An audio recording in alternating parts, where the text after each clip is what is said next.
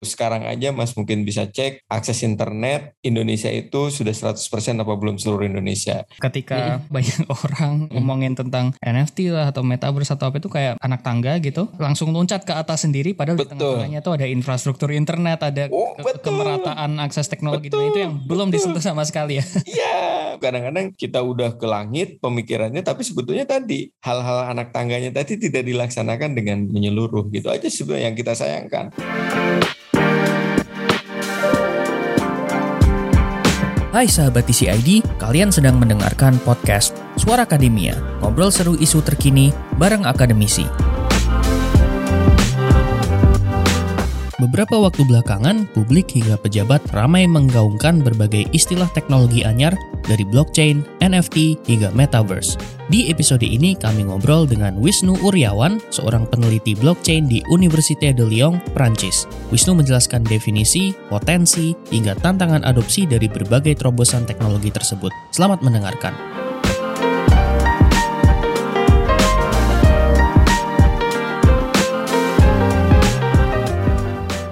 Halo sahabat TCID, kembali lagi di podcast Suara Akademia. Di episode kali ini, kita kedatangan seorang tamu spesial lagi ya. Uh, beliau adalah Dr. Wisnu Uriawan yang sekarang ini sedang uh, di Université Lyon ya, INSA Lyon. Université de Lyon. Un ya. Université de Lyon gitu di di Prancis gitu ya. Semoga saya uh. tidak baca Prancisnya gitu. uh, nah, uh, untuk membahas topik yang yang lagi lagi cukup hangat akhir-akhir ini. Tapi sebelum hmm. itu kita uh, sapa dulu ya, uh, Mas Wisnu. Halo, Mas, apa kabar, Mas? Baik, baik nih. Terima kasih, Mas Lutfi. Saya manggilnya Mas Lutfi barangkali ya. Ya, boleh, Mas. Nah, akhir-akhir ini dan beberapa tahun belakangan hmm. gitu. Ini kita sering mendengar berbagai terminologi uh, digital dan teknologi hmm. yang kayaknya cukup hmm. baru gitu ya. Ada yang okay, uh, okay. kemarin itu NFT ya, yang karena Gozali Everyday gitu ya, yang ramai karena hmm. Menjual uh, foto selfie-nya yang sebagai produk NFT. Terus uh, yeah. kabarnya dia meraup miliaran gitu sebagai keuntungannya gitu. Terus ada juga metaverse gitu kan yang yang dunia virtualnya ala Facebook itu yang bahkan uh, Pak Jokowi bahkan sempat bilang di acara MUI atau NU gitu kayak bahwa ngaji itu bisa di ruang virtual di metaverse gitu. Terus uh, ada juga sebagai sekalian aja gitu ada istilah blockchain dan kripto dan lain-lain gitu. Jadi kayaknya sudah masuk ke ini terminologi publik ya sekarang gitu. Tapi apakah ini hanya euforia aja? Kan banyak ya istilah-istilah kayak itu ternyata cuma sesaat doang terus hilang gitu. Atau ini potensi yeah. budaya digital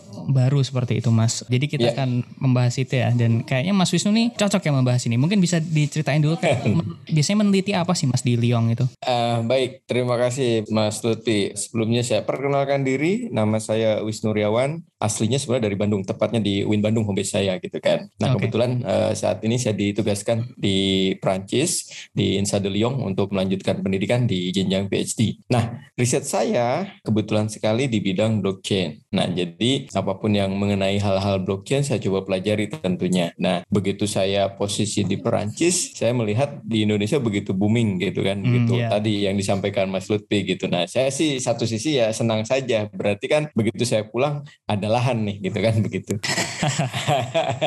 begitu Mas Lutfi. Oke Mas, tadi ini nyebutin banyak istilah ya, eh, tapi kan kayaknya nggak seluruh masyarakat awam memahami ya. Mungkin kalau istilahnya kayak tech bros betul. yang kerja di SCBD atau apa mungkin lihai ya dengan istilah-istilah ini. Ya, betul, tapi mungkin betul, betul. Uh, buat masyarakat awam mungkin ada baiknya kita membedah dulu ya mungkin basicnya tuh. Boleh. Ini apa gitu. Jadi mungkin pertama ya, sebagai pertanyaan pertama saya bisa dijelasin nggak Mas kayak konsep-konsep tersebut itu ke pendengar awam itu kayak dari tadi NFT, metaverse, blockchain dan lain itu sebenarnya apa sih gitu dan contoh ilustrasi seperti apa? Apakah mereka punya keterkaitan satu sama lain atau itu hanya buzzword yang terpisah-pisah atau sebagai ahli blockchain itu menjelaskan ke masyarakat awam seperti apa Mas? Ini juga menjadi salah satu tugas saya barangkali ya secara pribadi barangkali untuk mm -hmm. memberikan sedikit pemahaman kepada seluruh masyarakat Indonesia tentunya. Yang pertama adalah teknologi blockchain. Nah ini sebetulnya orang itu mengenalnya itu setelah mengenal Bitcoin. Ini yang saya sayangkan okay, sebetulnya. Oke. Okay. Betul ya. Jadi kalau Bitcoin mungkin tidak bisa kita detilkan lagi ya udah dalam bentuk kapitalnya memang Bitcoin namanya Mas ya. gitu uh, mudah-mudahan sudah dikenal. Cryptocurrency atau mata, mata uang digital lah kurang okay. lebih seperti itu.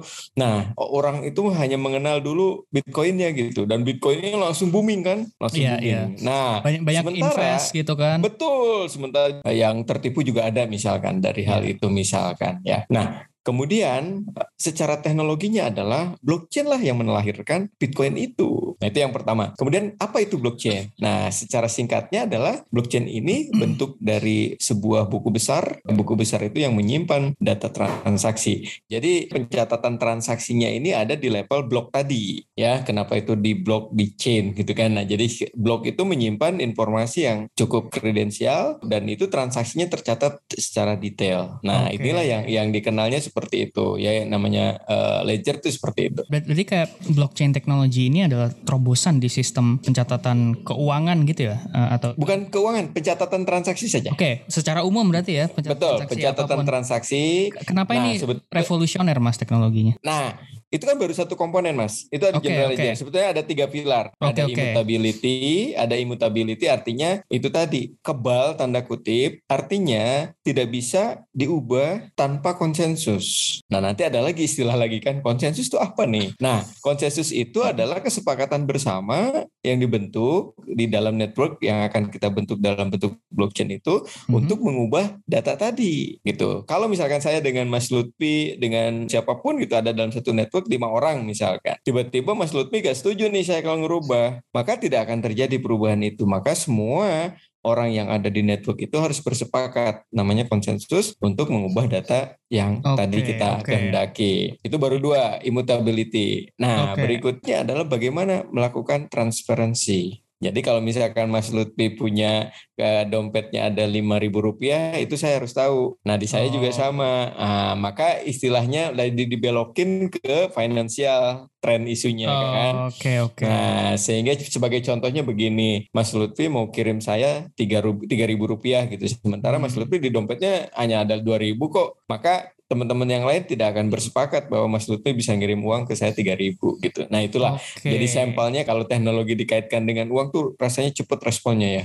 Okay. Jadi okay. menyimpan informasi secara aman tanpa bisa diubah dengan serta merta dan sulit diakses oleh orang yang tidak memiliki hak akses. Oke, jadi sistem pencatatan hmm. transaksi ini revolusioner karena ada tadi pilar-pilarnya itu ya dan betul. Uh, dan ini bisa bisa digunakan itu untuk apa saja berarti Mas? Maksudnya kan kita selama trans transaksi kayak ya di bank atau transfer ini transfer -hmm. itu terus kalau -hmm. ada blockchain ini apa uh, gunanya nah, seperti apa? Justru justru ini yang yang namanya gunung es tuh begitu ya. Jadi di permukaannya mungkin hanya sedikit ya.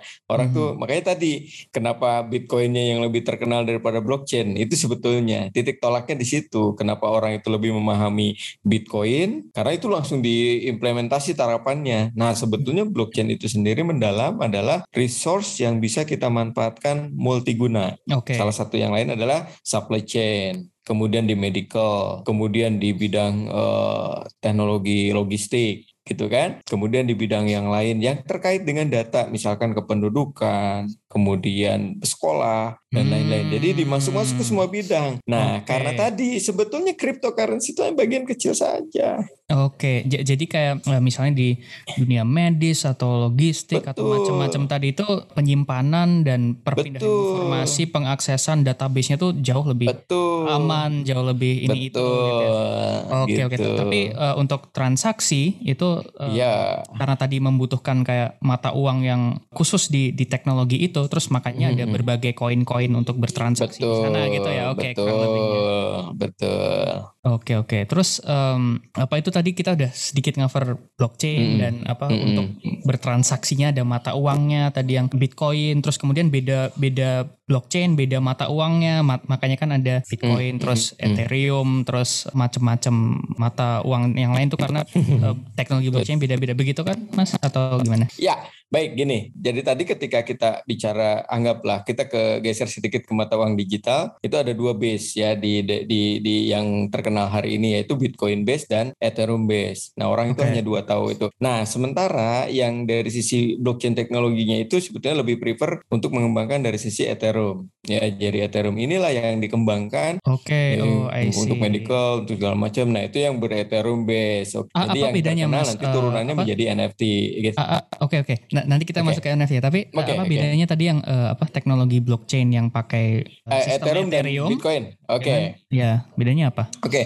kenapa yang kecenderungan Ethereum yang lebih uh, bisa dikembangkan? Karena memang Bitcoin itu sudah lebih spesifik dan dia pengembangan ke bidang lainnya itu sementara ini untuk Bitcoin masih dikatakan tanda kutip terbatas ya. Okay. Karena memang dia orientasinya khusus untuk orientasi cryptocurrency gitu kan di okay. Bitcoin base.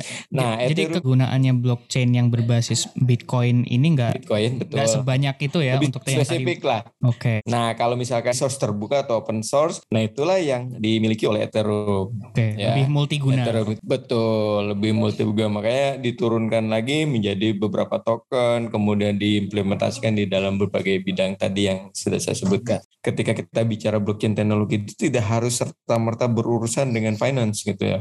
Oke. Justru kita ingin menerapkan teknologi yang lebih fundamental tadi terkait dengan medical record, kemudian hal-hal yang terkait dengan data-data kredensial itulah yang sebetulnya blockchain harus diterapkan di sisi itu gitu loh. Okay. Bukan yang hari ini bahwa trending topiknya hanya di trading yeah, gitu ya. Yeah, Kemudian anak-anak muda itu berbelok ke sana karena itu tadi menarik memang dengan instan tanda kutip kita bisa menghasilkan uang dalam uh, jumlah yang besar dalam waktu yang singkat. Nah, itu kan menarik sekali. Tapi kan tapi, tapi tidak paham tidak, tidak fondasinya gitu ya. Betul.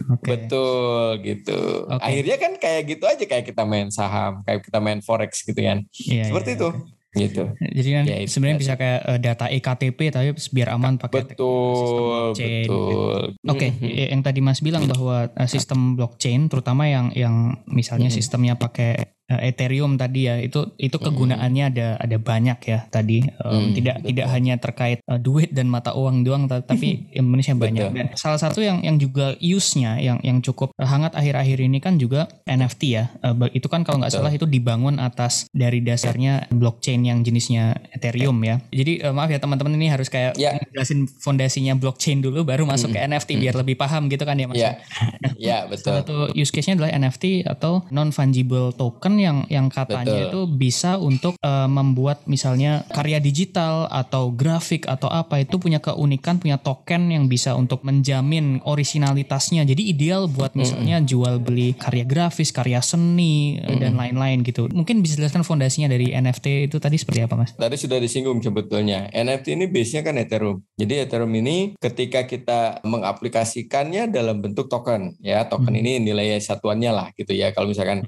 ilustrasinya sederhana kita ngisi listrik kan udah dengerin token tuh udah dari listrik gitu lah nggak apa yeah. ngisi token nih ngisi token gitu ya nah itu kan bentuknya kan bit panjang karakter gitu kan panjang karakter nah sehingga dengan panjang karakter 256 bit kurang lebih itu kita bisa memberikan identifying terhadap sebuah karya. Nah, kenapa dikatakan non fungible token? Karena tidak bisa diduplikasi gitu ya si kode tadi. Begitu Mas punya karya digital tentunya, kemudian kita berikan kode inisial, maka kode itu akan melekat. Nah, ketika akan diduplikasi maka kodenya sebenarnya berubah. Okay. Makanya dia ngumpulin ngumpulin ribuan gambar gitu terus gitu dengan kodenya yang unik gitu tidak tidak bisa diduplikasi sehingga dikatakan originalitasnya terjaga gitu Oke, ya padahal bisa, dengan karya yang sama betul. Bisa, bisa buat koleksi kan ya berarti mas kalau original betul kayak gitu. nah kalau misalkan kita ilustrasi sedikit mungkin dulu mah bahasa manualnya mungkin kita kenal filateli lah gitu ya. Filateli kan unik kalau perangko-perangko unik dikumpulin. Nah kalau misalkan sekarang kita uh, mengenal NFT atau non fungible token ya itu sebetulnya karya yang disisipi sebuah kode digital atau kode unik. Okay. sehingga tidak bisa digunakan untuk hal yang sama dengan kode yang sama tentu jadi, jadi misal kayak kemarin kan yang si hmm, Mas Gozali itu ya yang yang hmm. Upload sampai hampir seribu selfie fotonya itu ketika nah. dia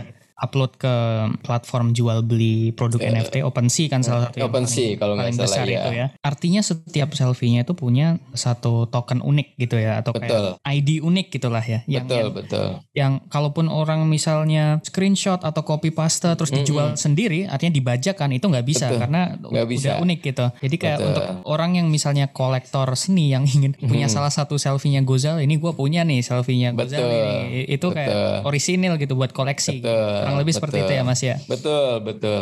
Nah, kenapa okay. memang setiap karya bisa kita identifying secara originalitas? Karena nanti historinya ada nih, misalkan ke Mas Lutfi, ke Mas siapa lagi kemarin. Jadi foto saya di, diambil oleh beberapa user yang tadi yang sudah melakukan transaksi, ya udah nanti otomatis key-nya kan berubah yang tadi yang rantainya itu akan berubah tuh kepemilikannya menjadi ke Mas Lutfi ke yang lain juga kan kurang lebih seperti itu Mas. Oke jadi jadi apakah hmm. bisa dibilang bahwa teknologi ini tuh bisa menjadi terobosan di sistem koleksi atau jual beli karya seni digital gitu kayak ladang baru buat seniman gitu bisa ya? Kayak misalnya saya pengen jadi katakanlah uh, sastrawan gitu. Kayak kira sel selama ini misalnya sering gambar doang gitu ya. Tapi saya pengen hmm. jadi sastrawan terus saya nulis puisi terus habis itu saya buat kayak graf grafik bagus gitu hmm. terus saya upload sebagai produk NFT gitu. Terus kayak uh, orang-orang berlomba-lomba untuk mengkoleksi karya sastra puisinya Lutfi gitu misalnya. Itu Betul. bisa ya mas ya, kayak ladang bisa sekali. seniman. bisa sekali. Nah cuman kan yang perlu kita bekali artinya adalah dasar ke marketplace-nya gitu kan kemudian bertransaksinya lo tidak mudah juga nih bahkan ada beberapa case yang mereka sudah upload karya digitalnya bahkan kena tipu juga gitu kan jadi nah itu juga worst case-nya ada juga kenapa bisa kena tipu gitu mas bukannya tadi original ya? Betul, betul. Maksudnya gini lah, kalau kita pas beli ketika tidak bisa dicairkan dan lain-lain juga kan bisa kan gitu. Jadi Oh, dari platformnya hal -hal gitu ya misalnya. Itu. Atau misalkan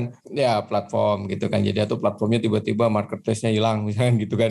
Nah, itu juga bermasalah gitu kan. Jadi atau tiba eh, blok-bloknya eh, terputus gitu kan. Nah, itu itu sebetulnya kendala-kendala tadi yang yang sebetulnya para seniman atau siapa pun yang memiliki karya yang hendaknya itu harus di preparing. Jadi tetap eh, kita megang physically-nya, kemudian digitalnya. Jadi ya misalkan Mas Lutfi upload foto saya tidak lebih terlambat daripada Mas Lutfi sehingga hal itu loh kok bisa udah ada yang upload foto saya misalkan tanpa pengetahuan saya. Nah itu kurang lebih seperti itu Mas. Jadi pengambilan hak-hak di luar yang seharusnya. Nah oh. secara teknologi sebenarnya udah terproteksi gitu. Tapi kan bisa saja Mas Lutfi ambil gambar-gambar orang terus kemudian dipasarkan. Nah itu sebetulnya yang terjadi gitu kan. Jadi kadang-kadang loh kalau foto saya diuploadin orang lain terus dijual orang lain yang dapat untung kan gitu. Nah okay, okay. berikutnya adalah ketika para tadi seniman atau siapa pun yang ingin mengupload itu tentunya harus menarik. Ya kalau misalnya tadi kalau kita hanya dengerin successfulnya Gojali hari ini berarti gak kita mundur dong. Dia coba effort yang untuk ngupload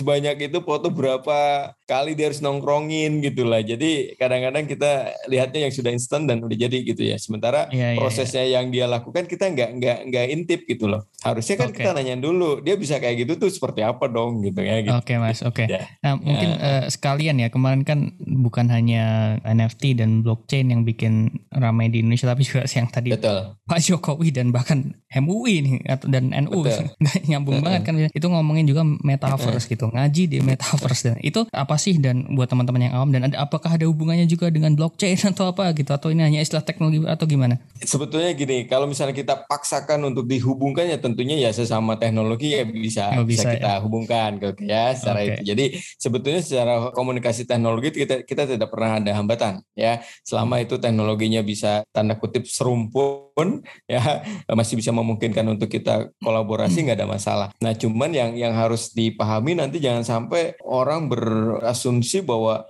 setiap teknologi yang trending topik itu tiba-tiba masyarakat kan seolah-olah dicokoki oh ini apalagi gitu apalagi gitu loh. Nah ini kan sebetulnya tugas media juga untuk menyampaikan okay. bahwa sedikit meluruskan memberikan edukasi dan lain-lain. Nah paling tidak metaverse ini kan berbasis virtual ya. Jadi berbasis virtual. Apa pun yang bisa divirtualisasi sebetulnya kan why not gitu. Cuman dampaknya adalah kalau berdoa virtual nanti sholatnya virtual kemudian dan lain-lainnya virtual. Lah Nanti kan urusannya, lah ini sistem pencatatannya di nilai-nilai agamanya seperti apa gitu. Apakah tanda kutip misalkan sah atau tidak misalkan apakah sesuai atau tidak. Nah ini kan perlu kajian lagi. Jadi kalau misalkan hanya baru diputuskan dan ada beberapa statement yang mengarah ke sana bagi kita ya why not? Itu aja sih kenapa enggak? Tapi kan itu enggak semudah nanti ada regulasinya sistemnya seperti apa. Makin kompleks sebetulnya kalau betul diterapkan. Tapi secara teknologi kan netral ya. Teknologi itu yeah. netral. Artinya bisa dikembangkan sesuai kebutuhan. Gitu kan? Tapi metaverse bukan termasuk bagian dari bidang penelitiannya mas Wisnu ya. Sistemnya metaverse, media penyimpanannya pakai blockchain, nyambung gitu kan gitu. Oh, Oke, okay. jadi kayak uh, kalau misalnya besok metaverse kan, mungkin banyak orang membayangkannya kan kayak kalau Mas tahu filmnya Spielberg ya kalau nggak salah ya, yang ya, Ready, Ready ya. Player One ya. Betul, uh, betul. Kurang lebih seperti itu ya, betul. ya berarti kayak pakai betul. headset betul. headset virtual uh, reality, betul. Oculus iya. terus iya. masuk ke dunia virtual tapi mungkin aktivitas betul. di sana tapi mungkin dengan ada yang blockchain juga transaksi finansial dan lain data keeping dan lain itu bisa pakai betul, blockchain. Gitu. Jadi nah, keterhubungannya gitu. bisa di sana gitu ya. Betul. Jadi titik-titik temunya pokoknya di data. Oke, titik temunya di data. Titik Oke, temunya mas, di data.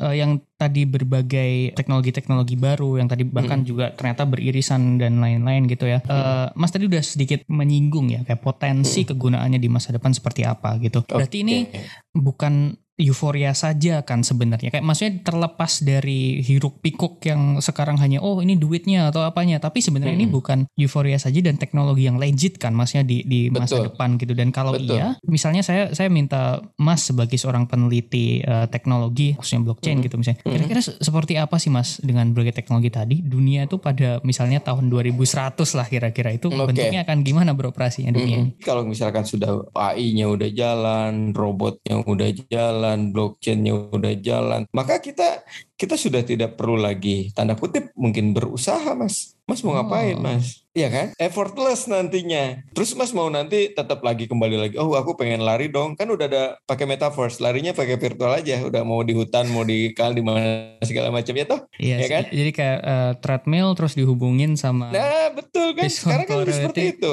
Betul. Itu hari di di hutan ada musik apanya kayak betul, gitu. Betul gitu. Nah, coba seperti itu. Data penyimpanannya udah disimpan. Mas udah sehat, cek jantungnya langsung langsung ke medical recordnya dicek. Mas mau rumah sakit mana? Tiba-tiba oh. Mas jantungnya ngalami gangguan kirim ke apotek tuh obat dan, datanya dan aja ya nih itu pun itu pun nggak harus keluar rumah ya betul kan mas cukup stay di sini kayak gini virtual Sekarang kan reality kan, headset terus apa lingkungannya yang tadi betul, metaverse terus kita betul. langsung ngobrol sama dokter di rumahnya terus uh, ngirim obat pun pakai ledger hmm. apa dan lain-lain terus tiba-tiba datang aja di tempat kita hmm, bayar juga udah pakai token oke okay. Ya kan? Oh. nah terus kita mau ngapain lagi mas? Gitu masanya gitu. Tapi tetap kehidupan itu harus berlangsung dengan teknologi pendukung. Dan itu tadi tentunya dengan tahapan-tahapan yang lebih panjang gitu kan. Tidak seperti yang kita bayangkan secara instan tadi gitu. Toh tidak mudah juga uh, untuk memahamkan. Jangan kan itu sekarang aja Mas mungkin bisa cek akses internet Indonesia itu sudah 100% apa belum seluruh Indonesia. Okay. Dari Sabang sampai Merauke, dari Miangas sampai Pulau Rote gitu kan. Yeah, Coba yeah. Mas cek. Nah, itu satu uh, contoh kecil. Mm -mm. Ada juga meme di Twitter kalau nggak okay. salah ya. Ketika mm -mm. Uh, Bapak banyak orang mm. ngomongin tentang NFT lah atau metaverse atau apa itu kayak misalnya uh, ibaratnya meme-nya itu kayak anak tangga gitu. Betul. Terus uh, langsung loncat ke atas sendiri padahal Betul. di tengah semuanya tuh ada infrastruktur internet, ada oh, ke kemerataan akses teknologi betul. itu yang belum disentuh sama sekali ya. Iya, betul. Dan sekarang kan gini, sekarang either kita udah trending topik 5G. Yeah. How about 4G-nya aja belum iya. selesai. ya dong, gitu kan. Tiba-tiba handphonenya yang 5G udah keluar, terus kita udah dengan emosinya pengen beli yang 5G. Udah gitu nanti ngeluh lagi kan, kok 5G-nya nggak ada sih gitu. nanti nyalain operator lagi kan gitu. gitu. Itulah okay, itu okay. yang yang yang realitasnya begitu. Kadang-kadang kita udah ke langit, pemikirannya tapi sebetulnya tadi hal-hal anak tangganya tadi tidak dilaksanakan dengan menyeluruh gitu aja sebenarnya yang kita sayangkan saya pengennya sebenarnya internet cukup di 4G tapi rata gitu loh kan selesai hal-hal seperti ini koneksi nih misalkan kita masih di Indonesia aja koneksi masih bermasalah gitu kan tadi Mas Lutfi Mas Mas Mas eh, koneksinya hilang gitu gitu kan jadi tidak okay. serta merta gitu ketika kita dapat isu wah ini keren lah tiba-tiba hari ini Mas Lutfi tahu-tahu ngupload KTP-nya gitu upload apa yang bisa diupload diupload semua nah, okay, okay. kan nggak mudah. Saya tantang aja yeah, deh Mas Lutfi dari sekarang ngupload sampai ribuan foto kayak Gojali nanti kita lihat tiga tahun mendatang. aduh aduh iya Mas. Ngomongin anak tangga yang masih harus dikejar betul, kan betul. banyak ya Mas. Nggak nggak cuma betul. misalnya infrastruktur internet dan lain tapi juga misalnya hmm. uh, regulasinya ya betul. ya kan atau regulasi apalagi untuk blockchain dan uh, eh, NFT dan uh, kripto yang nanti ketika hmm. ada hubungannya dengan financial kemudian ada regulasinya lagi. Betul. Kemudian di satu sisi juga masih ada environment environmental impact yang gede hmm. kalau mining koin dan dan Betul. jalanin sistem untuk uh, duitnya itu kan mining uh, koinnya juga menghasilkan emisi yang gede ya kalau nggak salah eh, itu emisinya betul. Emisi total apa Bitcoin atau apa itu sama dengan emisi total satu negara di mana gitu nggak kayak masih ada banyak sekali adopsi dari regulasi sampai environmental impact yang harus Betul. diatasi.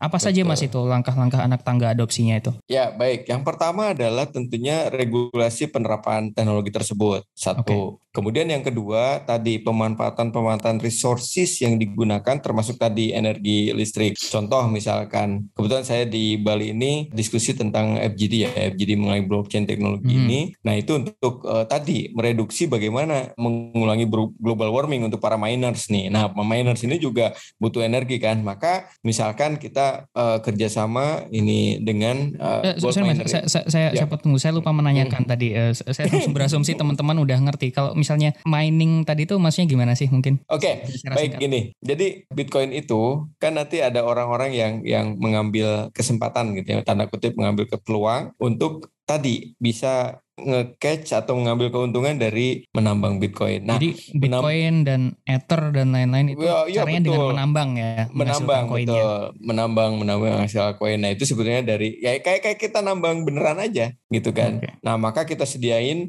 VGA card yang sampai puluhan juta itu gitu kan. Namanya pakai komputer nah, ya berarti ya. Betul, pakai computing lah computing teknologi. Nah, kemudian kan dia butuh resource. Kenapa tadi dikatakan jadi global warming? Karena dia butuh energi 24 jam on dengan resource energi energi yang cukup besar. Misalkan untuk yang di rumah aja, misalkan yang kecil-kecilan, itu butuh misalkan 1000 watt misalkan per hari, uh, oke, okay, daya konsumsinya 1000 watt per hari kali bulan udah 30 ribu watt per bulan. Oke. Okay.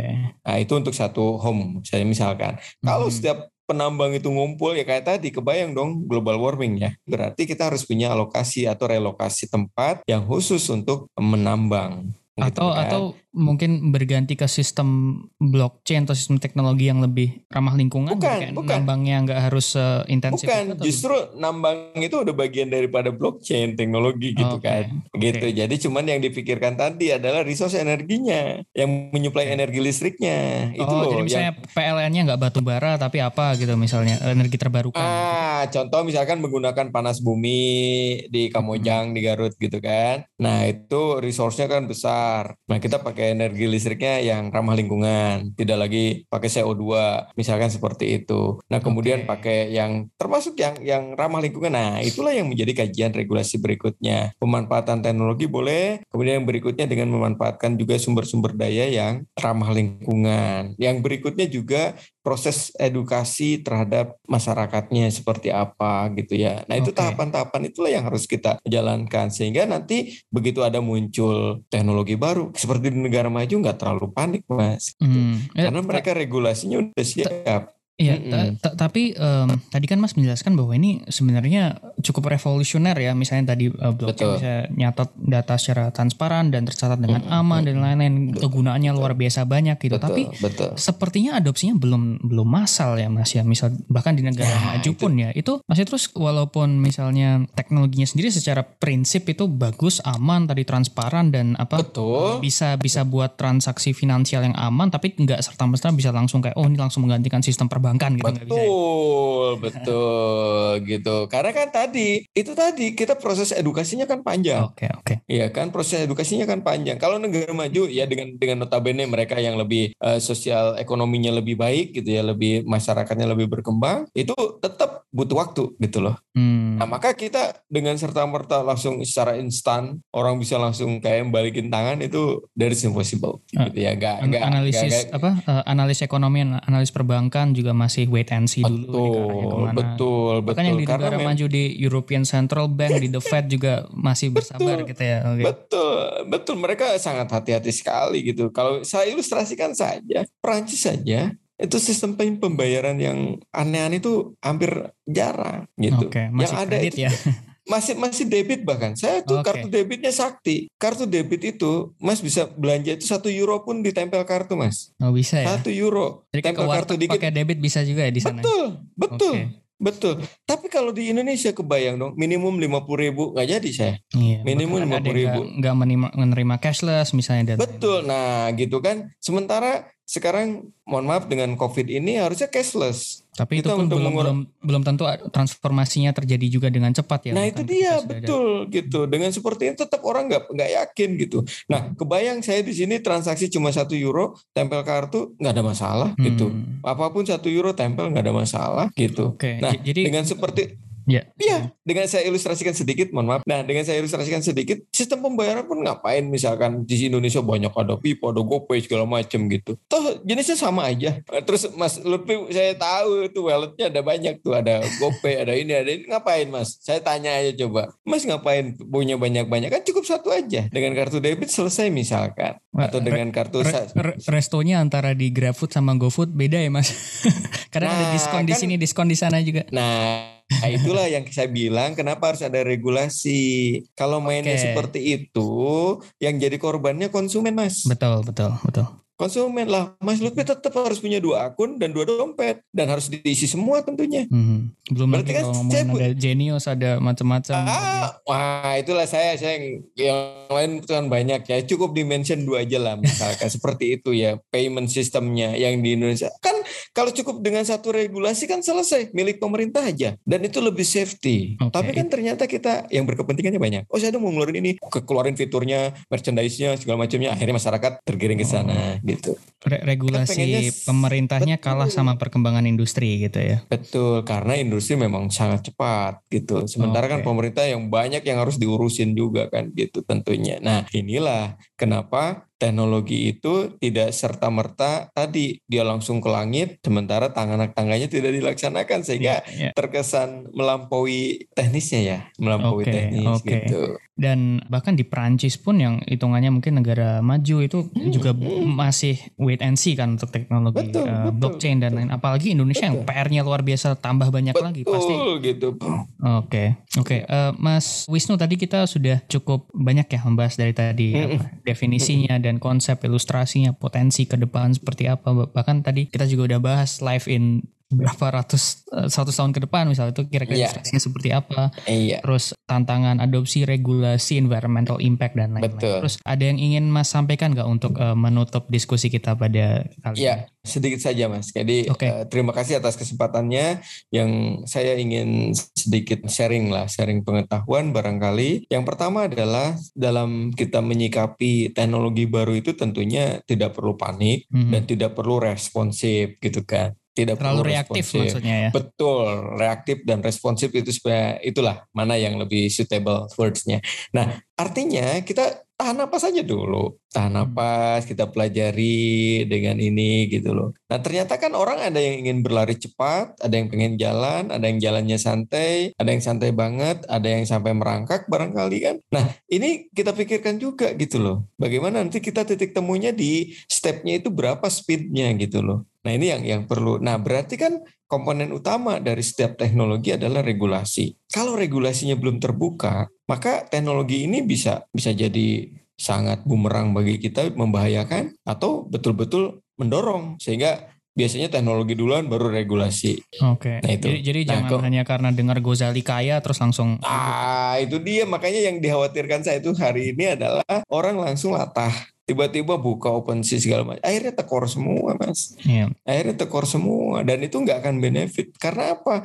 Tadi orang hanya trending topik gitu sementara tadi yang fundamentalnya tidak dilaksanakan. Pengennya kita kan ekonomi ini jalan secara naik tapi sustainability-nya terjaga. Tidak langsung set tiba-tiba tahu-tahu ada yang turun ada yang rugi banget ada yang sampai sekian. Waduh korbannya makin banyak gitu kan. Nah ini membahayakan gitu kalau kita tidak segera atur regulasi. Jadi bagi rekan-rekan titip apa pun bentuk investasi segala macamnya tolong dipelajari dulu, dipahami dulu teknologinya seperti apa, ambil yang paling aman tentunya. Nah ingat biasanya kita ingin menderita bareng-bareng ya, yang gagal berinvestasi menginfokan bahwa investasi menguntungkan akhirnya orang terjun semua dan ya mohon maaf akhirnya orang gagal semua di situ karena ya, ya. tadi sistemnya mengekor ya membuntuti orang lain. Padahal orang lain nggak tahu effortnya seperti apa mereka sudah pemahamannya seperti apa. Tiba-tiba kita di belakangnya tahu-tahu nyemplung gitu kan. Tanpa tahu apa-apa tiba-tiba dengan investasi sejumlah tertentu akhirnya rugi. Nah itu yang mengkhawatirkan ya yang perlu kita proteksi sebenarnya di situ. Nah berikutnya okay. yang terakhir yang terakhir adalah bagaimana kita memanfaatkan teknologi itu secara benar dan tepat. Ini yang penting gitu ya dengan peruntukannya. Jadi jangan hmm. sampai nanti teknologi itu sudah diadaptasi tapi salah peruntukan, tidak tepat teknologi, tadi masih mengandung unsur-unsur yang membahayakan gitu ya. Nah ini okay. harus kita proteksi artinya memahami teknologi secara aman, nyaman dan tepat. Oke. Demikian.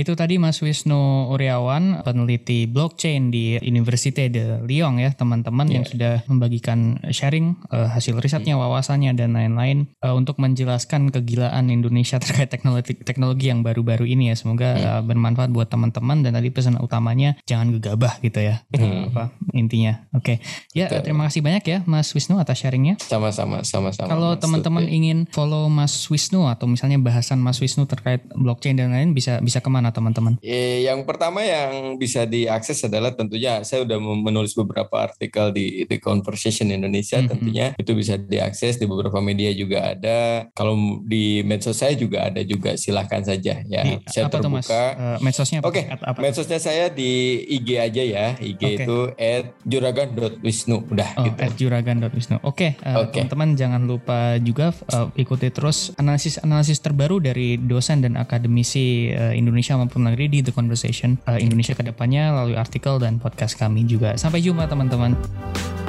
Kalian telah mendengarkan podcast Suara Akademia, ngobrol seru isu terkini bareng akademisi.